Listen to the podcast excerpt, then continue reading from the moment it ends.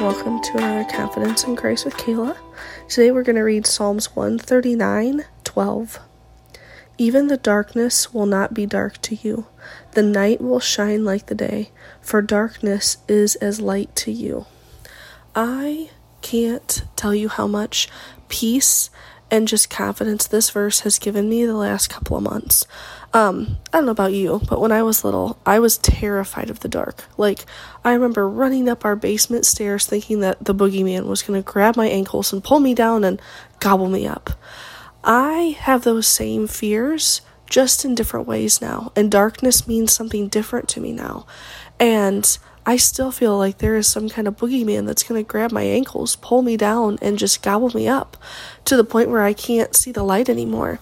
And the fact that it says that even darkness is will not be dark to you.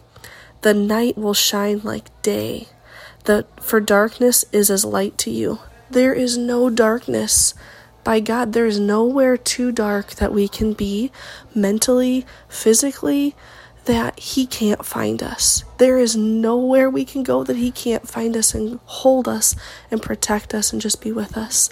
Um, and I hope that gives you as much confidence as it does me because every time these last few weeks when I feel just kind of down or like, God, what are you doing?